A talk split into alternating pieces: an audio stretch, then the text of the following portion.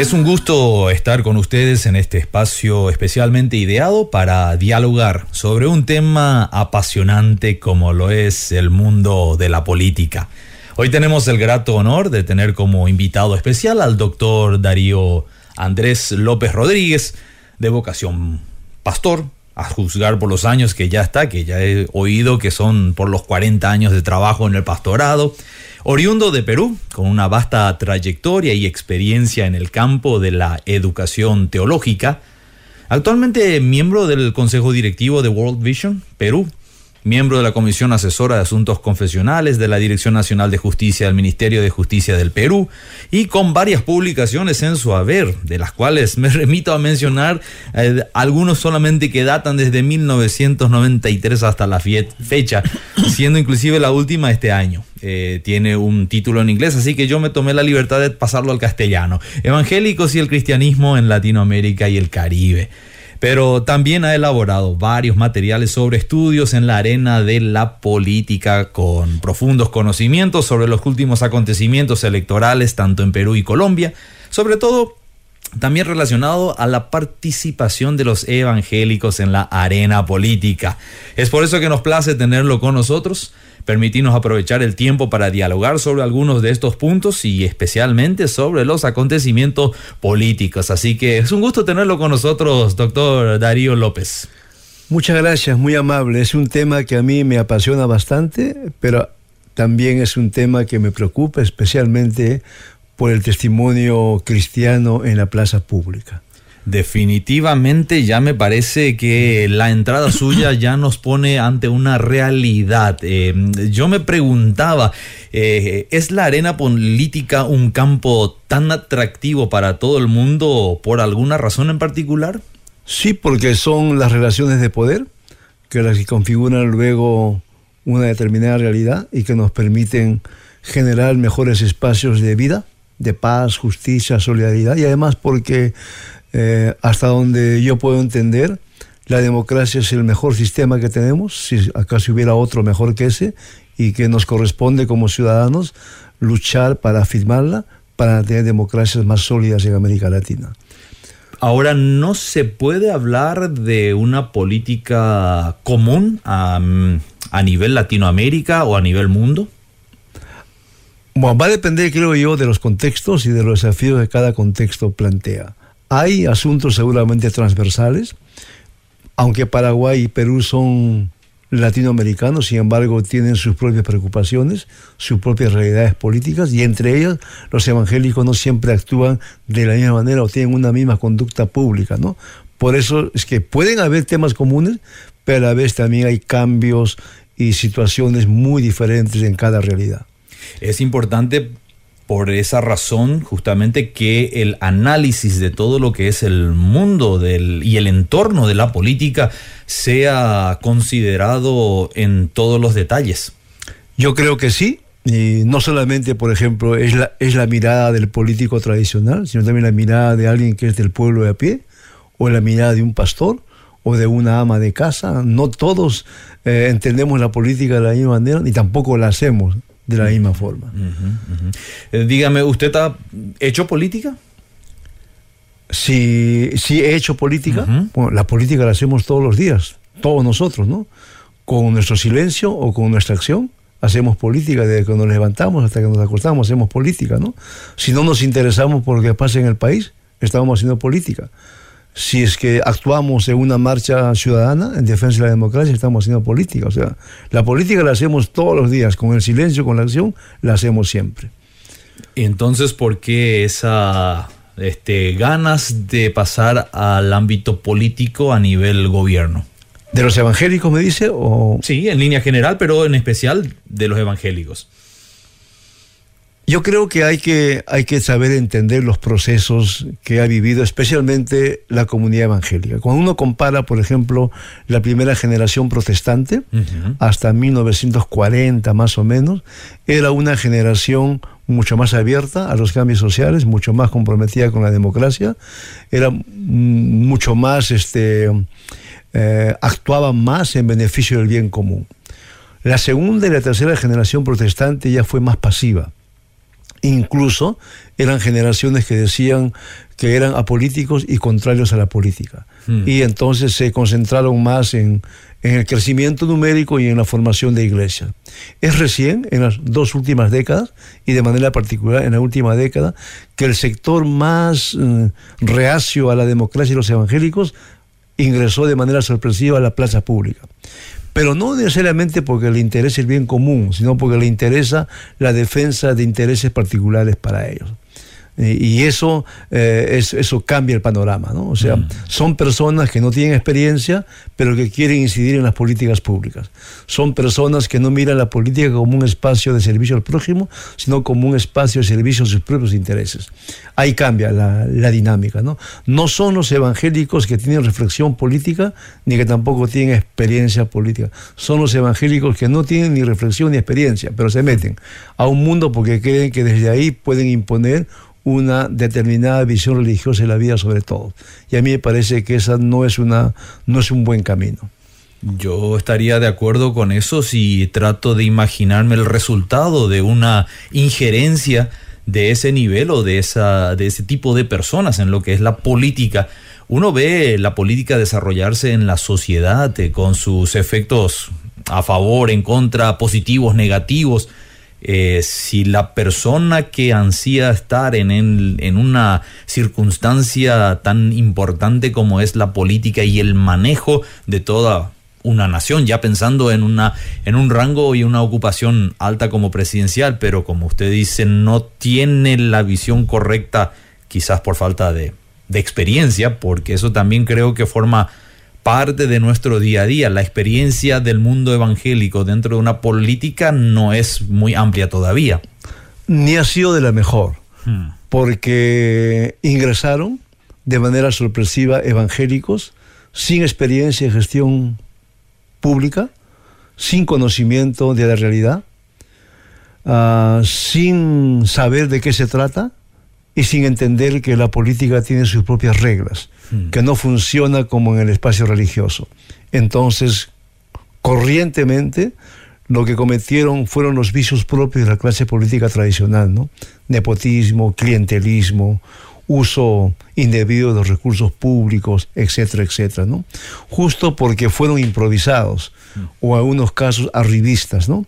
Don José Miguel Bonino, un distinguido teólogo metodista argentino, él decía que si quieres meterte a un espacio que no conoces, lo primero que debes hacer es conocer de qué se trata, para que no seas tonto útil al sistema o en todo caso idiota útil al sistema. Tienes que conocer. ¿no? Y si no conoces, y si no tienes experiencia, y si no tienes solidez ética, es muy fácil que seas tan corrupto como otros. Eso, eso es una realidad, eh, hasta casi uno podría decir, duele tener que escuchar que así se tenga que definir a una persona entusiasta, porque no sé si estoy en lo correcto. Cuando veo a la gente involucrarse en arena política, las veo muy entusiasta, muy convencida de que su presencia en el mundo y en la política y en el gobierno va a traer buenos resultados a la sociedad. Es que el entusiasmo no basta, ni las buenas intenciones. En política se trata de, de, este, de legislar para el bien común ¿no? de fiscalizar y de representar a quien te eligió. Yo no voy a la política para defender mis intereses religiosos, voy para intentar que las políticas públicas sean favorables para todos, crea o no crea en Dios, pues es el servicio del Estado y los políticos, ¿no es cierto? Y tampoco voy para que el Estado apoye mi fe religiosa, Voy porque he sido elegido para servir al prójimo y para afirmar la democracia. Y por eso es que creo que los evangélicos que se meten a ese mundo deben entender eso, que no van ahí para defender su fe religiosa, van ahí para afirmar la democracia, para eh, legislar para el bien común y para apoyar todo aquello que tenga que ver con un país, con la construcción de un país para, de todos y un país de iguales. La iglesia, doctor Darío, ha estado un poco desasociada, por decirlo de una forma, del, del, mundo político hasta algunos años atrás, como usted ya lo bien lo mencionó, después de repente comenzó a, a haber un efecto, un boom en el interés evangélico también, ¿verdad? Pero esa desasociación de la iglesia, de la política, eh, eso ha sido un efecto contrario, negativo sobre las intenciones o la visión de alguien por meterse en política? Por un lado, creo que nos hizo daño que nos enseñaran que la política era un espacio mundano solamente para los impíos o para los no creyentes. Y malentendieron eso porque cualquier espacio de la vida humana es un espacio de testimonio, es un espacio de misión. Y la política es uno de esos espacios, ¿no? Eso explica por qué cuando el evangélico ahora ha entrado a la política, lo hace sin una teología política, lo hace sin comprender cuál es el propósito liberador de Dios al final de cuentas, o cuál es el proyecto salvífico de Dios para todo el linaje humano. Entonces entra con desconocimiento de un terreno y a la vez entra también desinformado teológicamente. De lo que se trata ahora es, yo creo, de entender que la política es una vocación, como la vocación pastoral o cualquier otra vocación, que no es para cualquiera, es para personas con vocación y para personas que tienen experiencia y que saben qué es lo que se hace en ese terreno. Mm, ahí usted me está llevando a la pregunta que quizás muchos estén haciendo. ¿Y cuál sería el perfil entonces de un evangélico que aspira a política? ¿Cómo debería ser el... Primero, debe entender que si está o no vocacionado para estar en ese campo. Es como, por ejemplo, o sea, yo estudié ingeniería de pesca, no sé nada de medicina, yo no voy a operar, a operar una persona, no sé nada, o sea, eh, tengo que entender que mis saberes y mi, mi, experiencia deben estar orientadas al servicio que yo quiero brindar. Así que lo primero es, es estar claro en la vocación. Lo segundo es conocer la realidad es saber cuáles son los grandes problemas del país y especialmente los problemas estructurales de largo plazo y resueltos en el país. Lo otro que tiene este, que saber es tener experiencia previa de gestión. Y eso se aprende en la sociedad civil, en los movimientos sociales. Y lo otro es tener solidez ética.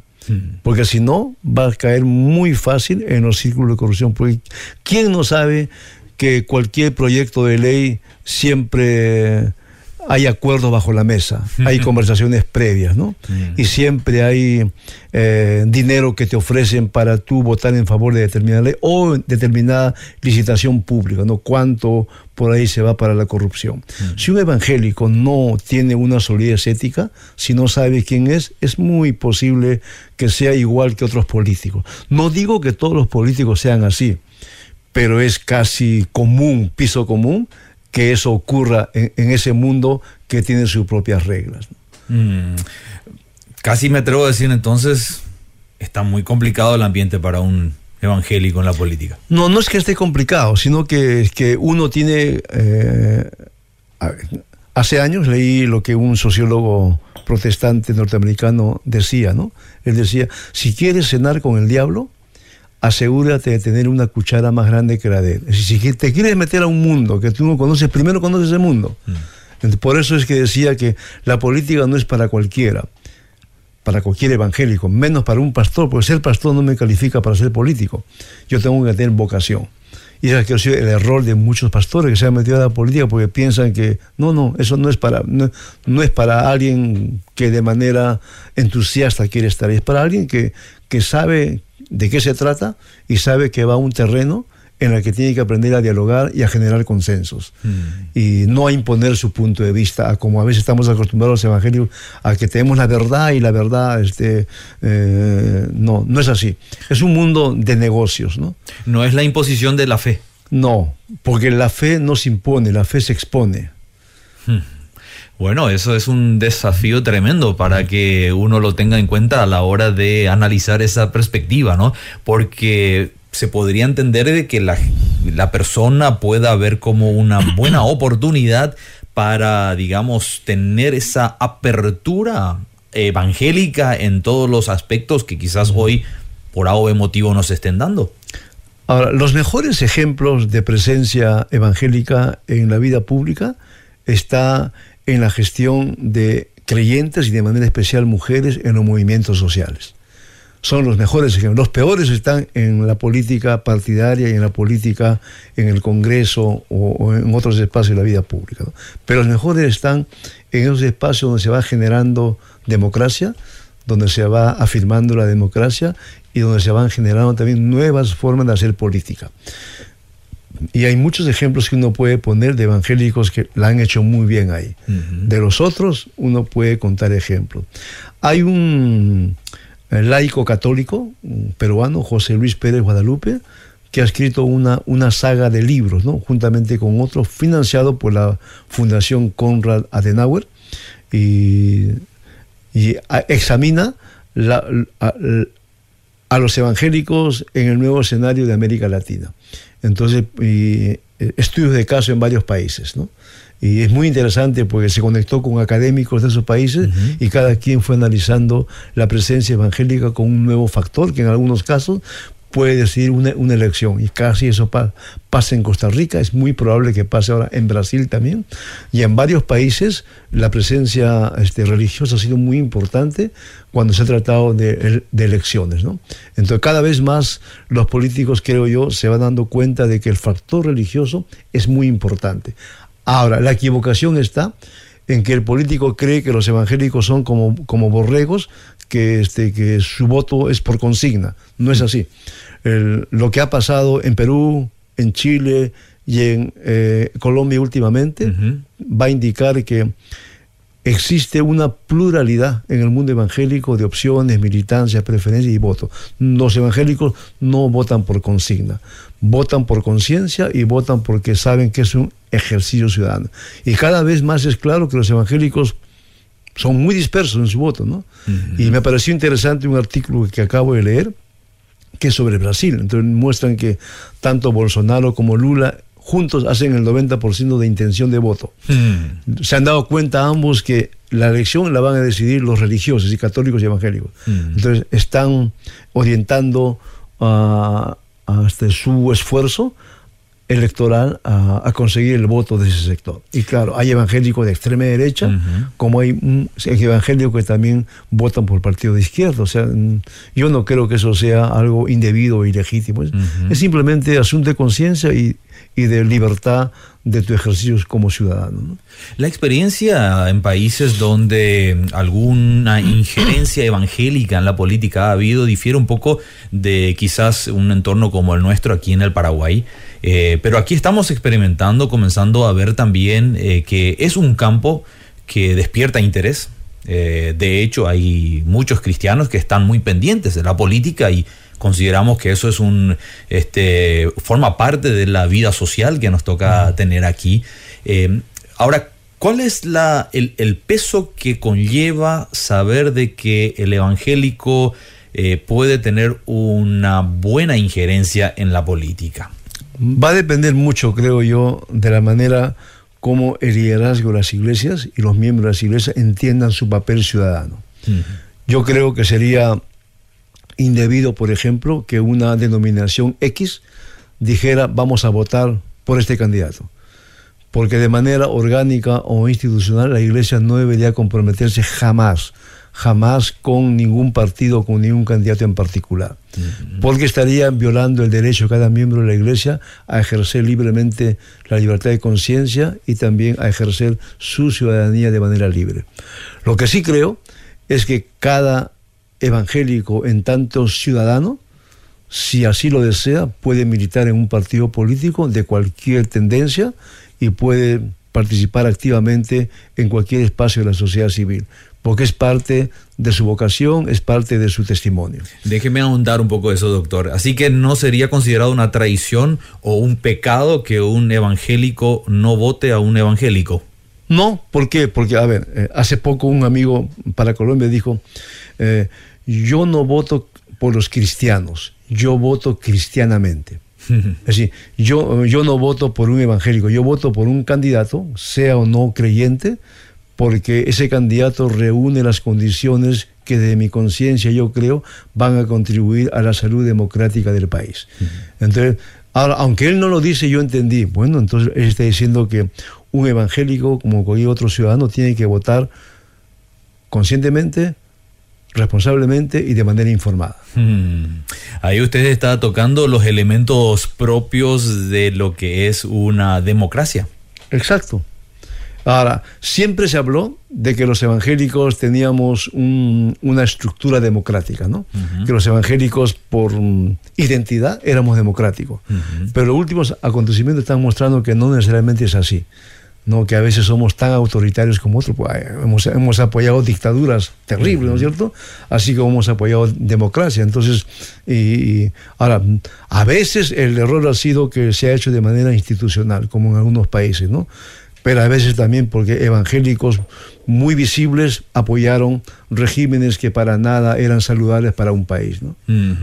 ¿Y cuál debería ser el concepto del mundo evangélico, de las iglesias, de políticos evangélicos? Eh, ¿Estaría bien animar a las iglesias a apoyar orar por ellos, porque mi pregunta viene justamente porque en imágenes hemos visto a muchas eh, o a muchos candidatos, precandidatos a, presidencias, por ejemplo, eh, recibir eh, o ser recibido por iglesias, congregaciones enteras han orado por ellas, han impuesto las manos, inclusive como señal de apoyo y de bendición. Eso crea en el mundo evangélico una un flujo de ideas y pensamientos y confusiones incluso. Normalmente ha, pasado en lo que se conoce como las iglesias neopentecostales o carismáticas, no necesariamente en las iglesias evangélicas más tradicionales. ¿no?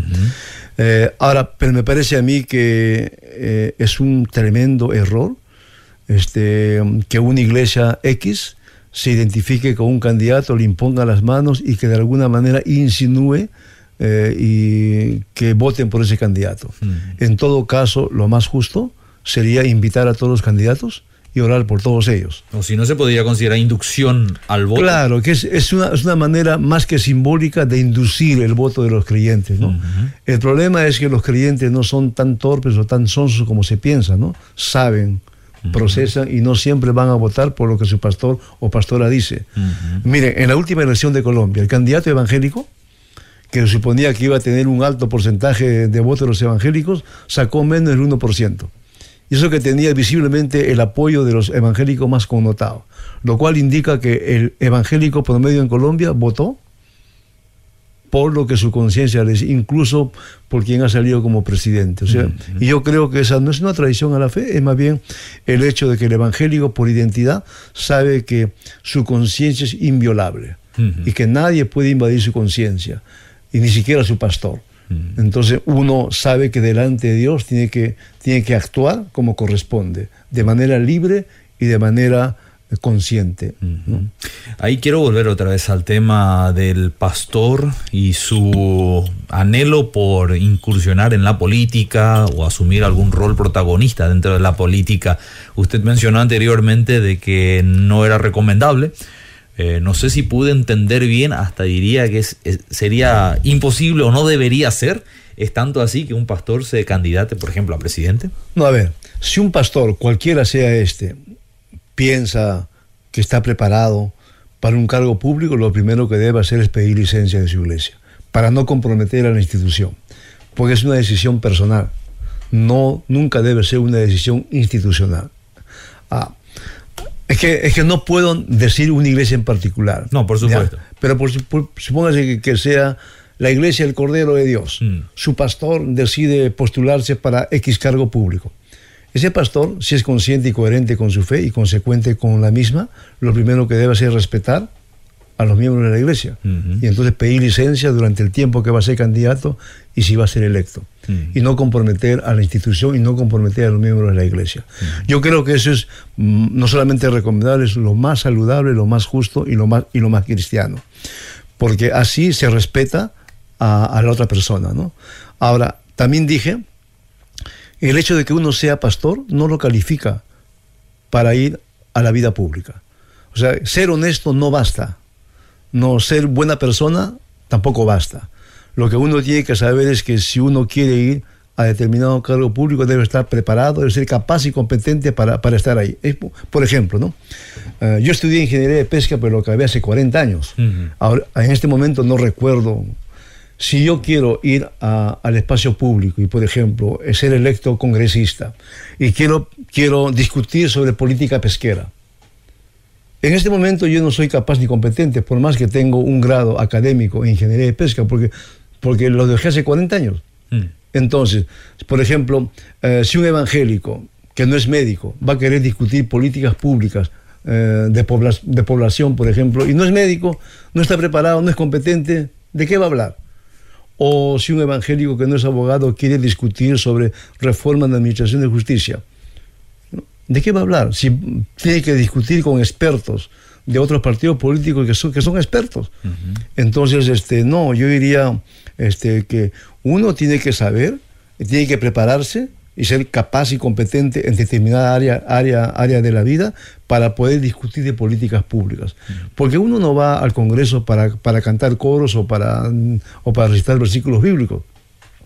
Está bien que uno, uno sea evangélico, pero uno va ahí porque es un espacio en el cual se discute los asuntos que competen a todo el país. Y, en todo caso, ¿no? Si este, eh, yo debo procesar mi fe y en un lenguaje público que el no evangélico entienda. Y de que tal manera mi lenguaje y mi vida sea de alguna manera un aporte a la construcción de una democracia para todos cometemos el error de creer que teniendo a un candidato o a un representante evangélico en esferas de la política o del gobierno eh, allanaría muchos problemas hoy propios de la iglesia? Es que para eso uno no va ahí. O sea, uno no va para favorecer su convicción religiosa o a su grupo religioso. Uno va para servir al país y para servir al prójimo y para construir espacios de una vida mejor para todos. Por ejemplo, yo no puedo pretender, si soy autoridad local o nacional, a que el Estado me dé fondos para construir mi templo. Porque esos fondos públicos son para carreteras, para hospitales, para colegios, no para templos. Eh, en todo caso, eh, a todas las iglesias sin excepción deberían darle a mormones, testigos de Jehová, evangélicos, a todos, si el Estado quiere ser justo, ¿no? Pero si el Estado es laico de manera especial, el Estado debe desvincularse de toda iglesia, eso no significa perseguir a las iglesias, pero tener una política de Estado en la cual el, Estado regule cómo se va a relacionar con, con las diferentes confesiones. Bueno, ahí yo ya creo que vamos a tener los evangélicos, los que estamos en la iglesia y en el entorno, ya vamos a tener nuestra primera este, decepción del, del, del político cristiano, ¿o no? No sé, yo desconozco el, caso del Paraguay y tampoco quisiera inmiscuirme en asuntos internos, ¿no? Pero procuro hablar de manera más amplia, de manera más extensa y digo, uh, nunca debemos ustedes y yo poner toda nuestra esperanza en una persona cualquiera sea esta. Y si es alguien decente y es honrado y uno tiene la convicción de que esta persona va a cumplir la palabra empeñada en el periodo electoral, yo voto por esa persona. Pero no porque es evangélico o si es evangélico y reúne esa condición, votaría por esa persona, ¿no? Pero no, no porque va ahí a defender su religión. No, porque para eso uno no va al espacio público. Lo que pasa es que la vida política dentro de la iglesia o en el entorno evangélico todavía tiene la percepción de que hasta ahora todos los gobiernos que no han sido de alguna forma evangélica este, o evangélicos este, no han favorecido este, a las iglesias. Así que esperamos que el próximo candidato o presidente sea más afín a la iglesia para que nosotros tengamos o mayor acceso a, eh, a otras conveniencias. Y, yo creo que ahí es un poco donde la iglesia debería de también ser instruida, ¿no? Debe entender su papel, ¿no? Incluso la iglesia debe verse como una servidora del prójimo y no como alguien que va a intentar que el Estado le favorezca solamente por ser iglesia o porque el quien está al frente simpatiza con su convicción religiosa, ¿no? En ese sentido, yo creo que tenemos, uh, los evangélicos tenemos dificultad para vivir en democracia. Nos cuesta vivir en democracia porque la democracia exige diálogo, exige tolerancia y exige respeto. Y los evangélicos a veces solo monologamos, somos intolerantes con el que no piensa y vive con nosotros y no somos muy respetuosos de la opinión ajena.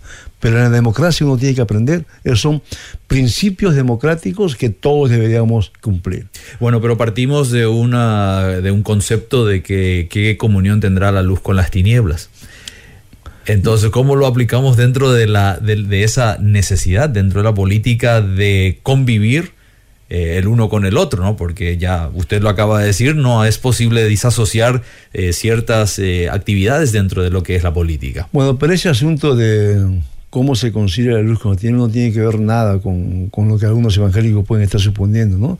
Significa que uno está muy claro en lo que es y que no acepta de ninguna manera temas de corrupción, por ejemplo, o de injusticia muy, muy diversas que hay en nuestros países, sino que está muy claro quién es, es coherente y consecuente con lo que es, con su identidad. Y en cualquier espacio de la vida donde esté, uno siempre es lo que es. Y a mí me parece eso, uno no concilia con las tinieblas, ¿no? Pero uno sí actúa como fermento para que las tinieblas se vayan disipando. Se podría decir, no estamos, eh, no somos del mundo, pero estamos en el mundo y ahí somos luminares. Y, y Estamos en el mundo para de alguna manera hacer que ese mundo sea un espacio de vida más posible para todos. Y ahí me, gustaría ir a la siguiente pregunta que ya es en torno otra vez a la iglesia. La iglesia debería de alguna forma este, considerar, preparar, capacitar, ya sea a sus miembros, a sus feligreses, eh, en, también en arena política en todos los campos de la vida. Y hay, por ejemplo, es donde yo entro y a veces este, discuto con mis amigos que trabajan en los centros de formación pastoral, porque, por ejemplo, a los pastores no nos forman para hacer, para hacer una pastoral política mm. o para ser pastor que sea pastor del funcionario público y entonces no sabemos cómo, cómo responder, porque el funcionario público tiene sus propias preocupaciones, tiene sus propias luchas, y a veces los pastores no entendemos, ¿no? Y también este, tampoco entendemos los políticos eh, que son de confesión evangélica también tienen sus propios problemas, sus propias luchas. ¿no? Entonces, si el pastor o la pastora no están preparados para eso, porque tampoco el seminario les prepara para eso, tenemos ahí un asunto bien complicado que, mm. que atender. Yo creo que deberíamos ser capaces de ser pastores de los diversos sectores o componentes sociales que tenemos en nuestra iglesia. Y atender sus preguntas, responder a sus preguntas y aprender a dialogar. De los pastores tenemos incluso que reeducarnos para aprender a dialogar, porque a veces pensamos que no escuchamos y es bueno escuchar siempre. Uno puede ver dentro de la, de la sociedad que se toma mucho la referencia también de lo que los pastores puedan decir, eh, ya sea desde los púlpitos o, hoy que están en, sus redes sociales también con mucha facilidad eh, emitiendo opiniones o puntos de vistas. Eh, ¿Se ha vuelto delicado la opinión pastoral cuando de política se trata? A ver, ¿Cómo, cómo le respondo? Yo fui seis años, fui obispo nacional de mi denominación. Ahí yo me sentía amarrado porque no podía opinar públicamente porque comprometía a toda la institución. Ahora que soy pastor local me siento con más libertad porque a tiempo yo respondí a la pregunta, ¿ser pastor implica que dejo de ser ciudadano? Y yo dije que no. Y que en algún momento tengo que opinar públicamente sobre aquello que afecta a todos? Yo creo que sí, ¿no es cierto? Con respeto, por supuesto que con respeto, ¿no? Y yo creo que sí, los pastores cuando, cuando, cuando peligra, por ejemplo, este, la normalidad del país, o cuando está en peligro el Estado de Derecho, o cuando hay algo que va a afectar a todos, los pastores tenemos que tener coraje de hablar fuerte y en público y decir las cosas. Pero para eso tengo que informarme. No voy a decir cualquier tontería, tengo que conocer bien el problema y de qué se trata. Por ejemplo, yo siempre he dicho a mis amigos pastores, bueno, lo primero que hay que saber es qué es lo que se está discutiendo en la vida pública. ¿no? Es lo primero. No se está discutiendo, por ejemplo, si la Biblia tiene o no razón. Se está discutiendo sobre un tema que compete a todos. Entonces tampoco hay que ponerse a la defensiva. Hay que conocer y hay que procurar informarse del asunto antes de decir algo. Porque ahora también los medios buscan la opinión del pastor, ¿no? Y a veces provocan, provocan y a veces buscan a pastores que van a decir cosas sin sentido, van a, van a decir cosas que no están informados. Entonces es mejor que los pastores entendamos que como nuestras democracias cada vez son más plurales y más abiertas, y ya no es solamente la Iglesia Católica, la única iglesia, entonces van a buscar siempre algún otro referente de, otra iglesia, ¿no? que también diga algo sobre lo que está pasando. Y, van a buscar siempre algún personaje visible. ¿no? Mm. Y un problema de los evangélicos, los evangélicos tenemos un montón de papas. Todos se sienten papas y todos quieren hablar en nombre de todos. ¿no? Entonces mm. nos cuesta tener un rostro público que hable en nombre de todos. Ese problema no lo tiene la Iglesia Católica, pues mm. sale el presidente de la conferencia episcopal y habla, habla por todos. Pero ese obispo católico cuando habla, habla porque detrás tiene un equipo técnico de alto vuelo. Sí, que lo han instruido. Sí, y, que le hace todas las cosas, ¿no? El obispo simplemente lee lo que va atrás. y la Iglesia Católica nos lleva más de 500 años de ventaja, porque ellos forman cuadros políticos para, para todos, meten eh, de manera un poco simplona, uno diría, ponen sus huevos en todas las canastas, porque saben que en, cualquier canasta va a salir electa y siempre le va a favorecer. Los evangélicos no actuamos así con un sentido estratégico, con un sentido intencional. Vemos más rivalidad en todo. Claro, y nos peleamos por tonterías a veces también, ¿no? Cuando deberíamos pelearnos por la justicia, deberíamos pelearnos por una vida más plena para todos, por la paz, por la reconciliación, por esas cosas deberíamos pelearnos, ¿no? Yo a veces he dicho, eh, si se trata del país, ¿qué problema hay que yo como católico, como evangélico, con un católico caminemos juntos para cuidar la casa común? Mm. O que caminemos juntos para luchar contra la pobreza o que caminemos juntos para que desaparezcan las injusticias que existen en el país. No hay ningún problema porque eh, estamos apuntando al bien común y tenemos, tenemos un mismo interés en que las cosas sean mejor. Y en otras cosas probablemente sí sería más difícil que caminemos juntos, ¿no? Pero hay cosas que competen a todos en las que sí los religiosos haríamos bien en caminar juntos para mostrar que también estamos interesados en el país. ¿Un político evangélico hoy está muy expuesto? Depende de a, qué se refiera con lo expuesto, ¿no? Está muy expuesto porque en el ojo público ese evangélico, del evangélico se espera que sea honrado. Del evangélico se espera que diga siempre la verdad. Del evangélico se espera que no sea corrupto. Del evangélico se espera que sea justo. El gran problema es que cada vez es más difícil entre los evangélicos también encontrar gente que sea íntegra y que sea proba. Muchas cosas han cambiado. Y eso también eh, lleva a muchos a considerarlo seriamente, eh, al punto de que, bueno, si se dedica a la política, prácticamente ya este, ha salido de la iglesia. No, mire, un, caso, por ejemplo, Martín Lutero King o Martin Luther King, que era un pastor bautista, que estuvo muy activo en la, en la vida política desde la sociedad civil, luchando por los derechos civiles de los afroamericanos. O sea, es un buen ejemplo, ¿no es cierto? O Dietrich Bonhoeffer, o Bonhoeffer, como dicen este, eh, este, también es el caso de un pastor alemán muy, este, muy activo, o el caso de, este, eh, se me fue el, apellido, Tutu, de, en Sudáfrica, ¿no? Que en una sociedad segregada él hablaba las cosas claramente, o sea, sí, y a mí me parece muy importante el aporte de los evangélicos, por ejemplo, los colegios metodistas apostaron mucho por la formación más democrática de las élites, ¿no es cierto? Ahora, aunque ya se fueron también más, ya no tanto a los pobres, ¿no? Pero yo creo que sí, o sea, hay que examinar con mucho cuidado el aporte de los evangélicos a la construcción de una democracia más abierta. Sí lo hemos hecho, pues solamente preguntarse, o sea, ¿Quiénes lucharon por el matrimonio civil en otros países? Los evangélicos junto con los políticos liberales. O sea, sí, pero después nos fuimos dejando eso por teologías tan reduccionistas que nos confinaron al templo, ¿no? Y cuando Dios está activo en todo espacio de la vida, ¿no?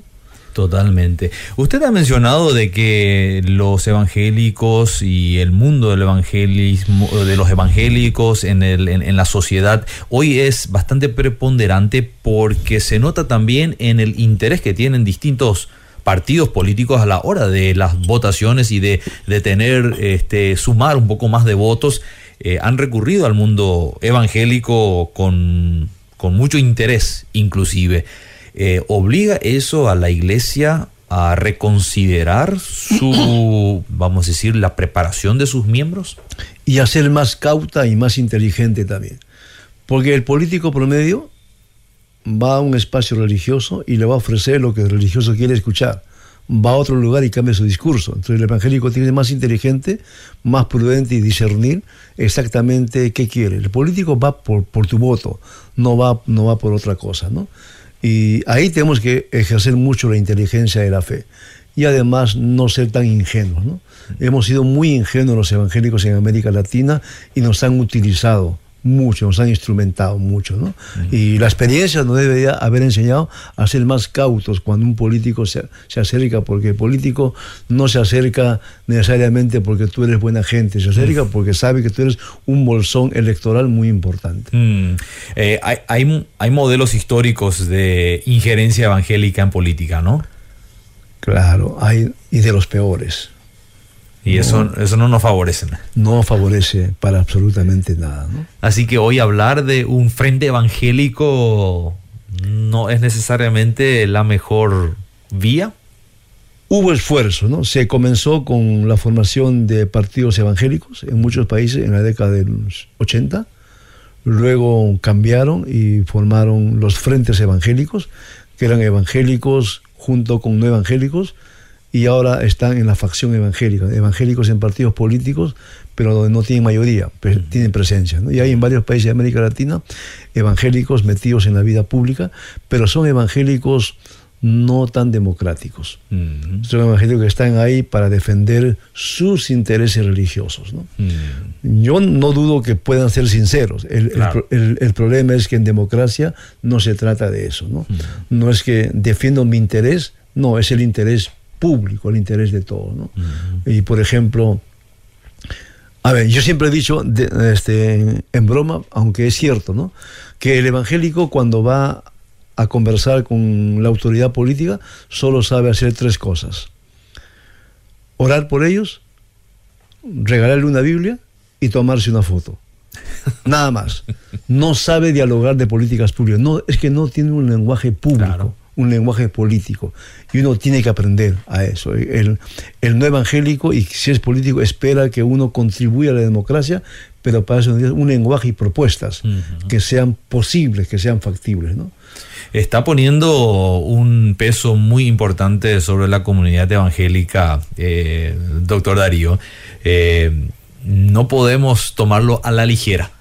No es una carrera simplemente de diversión, conlleva preparación, conlleva una iglesia con una clara visión y por supuesto con personas también totalmente entregados al servicio. Mm. Creo que eso ha sido algo que usted ha puntualizado dentro de lo que es el marco de la acción que la política nos tiene que llevar a hacer.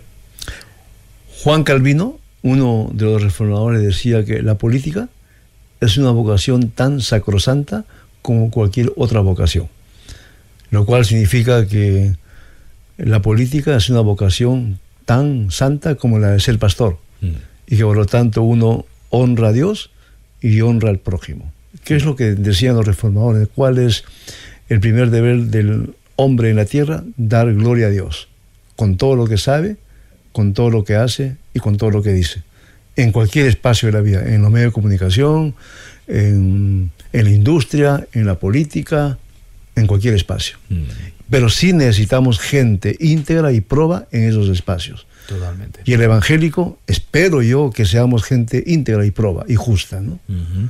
Pero que tampoco debe dejar de lado la preparación para esos. No, es que amigos. se necesita preparación, ¿no? Porque si no, ¿de qué va a discutir? Mm. Pues fíjese, por ejemplo, usted está frente, o yo estoy frente a alguien que es un cuadro político de un partido. Es un cuadro político. ¿De qué le va a hablar? Hmm. Está frente a un cuadro, una persona que, que, conoce, que se ha preparado, que es capaz, que es competente, que, es, que tiene experiencia. Y ante falta de argumento, lo que hago es criticar.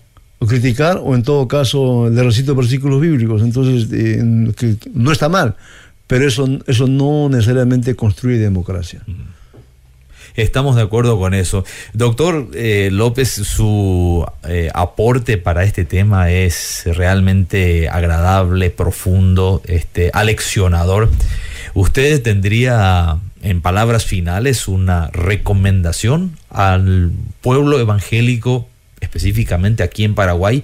Nos enfrentamos a próximas elecciones. Arrancamos con elecciones internas de los partidos y posteriormente el próximo año, por el mes de abril, estamos con las elecciones presidenciales que nuevamente nos va a poner ante la escena real de la injerencia, incursión, eh, participación activa, no activa, eh, las iglesias, qué papel van a jugar en esas elecciones. ¿Hay palabras de recomendación, sugerencia de su parte? Tengo un amigo que es pastor presbiteriano, que él acostumbra a decir, orar es peligroso porque Dios responde. Entonces yo le dije, bueno, también este, pensar es peligroso y también hablar es peligroso porque Dios escucha. Mm. Y actuar también es peligroso porque uno puede actuar para el bien común o uno puede actuar para desmantelar la democracia. Si se trata de una elección, yo diría, hermanos y hermanas, primero infórmense para que su voto sea consciente y responsable. Informarse significa leer la hoja de vida del candidato o de la candidata, eh, conocer sus relaciones y conocer su propuesta de plan de gobierno y a partir de ahí entonces ejercer su derecho ciudadano al voto. Pero no menos que eso, o sea, no por afinidad eh, ideológica, necesariamente no porque habla bonito o no porque sonríe bonito, sino porque si su discurso va acompañado de una integridad de vida y si las personas que están a su alrededor son personas que están por el interés común y no por otros intereses, yo creo que es eso mejor. Y los evangélicos, creo, como cualquier otro ciudadano, tenemos que aprender eso. Hoy, por ejemplo, es muy importante eh, leer la hoja de vida. Pero, pero, la hoja de vida no va a decir todo de un candidato. En el Perú tenemos también elecciones ahora, eh, pero que son más de gobierno local y gobierno regional. Y por ejemplo, los candidatos que hay, 1.300 candidatos tienen denuncias muy diversas y están de candidatos. Es decir, el filtro no ha sido de lo mejor. Y eso pasa no solamente en el Perú. Mm. Y para eso es que la hoja de vida sí está ahí, es muy importante, pero hay que informarse de otras cosas más que no siempre se dicen. Excelente. Muchísimas gracias, doctor Darío López, por brindarnos de su valioso tiempo. La conversación ha sido muy instructiva.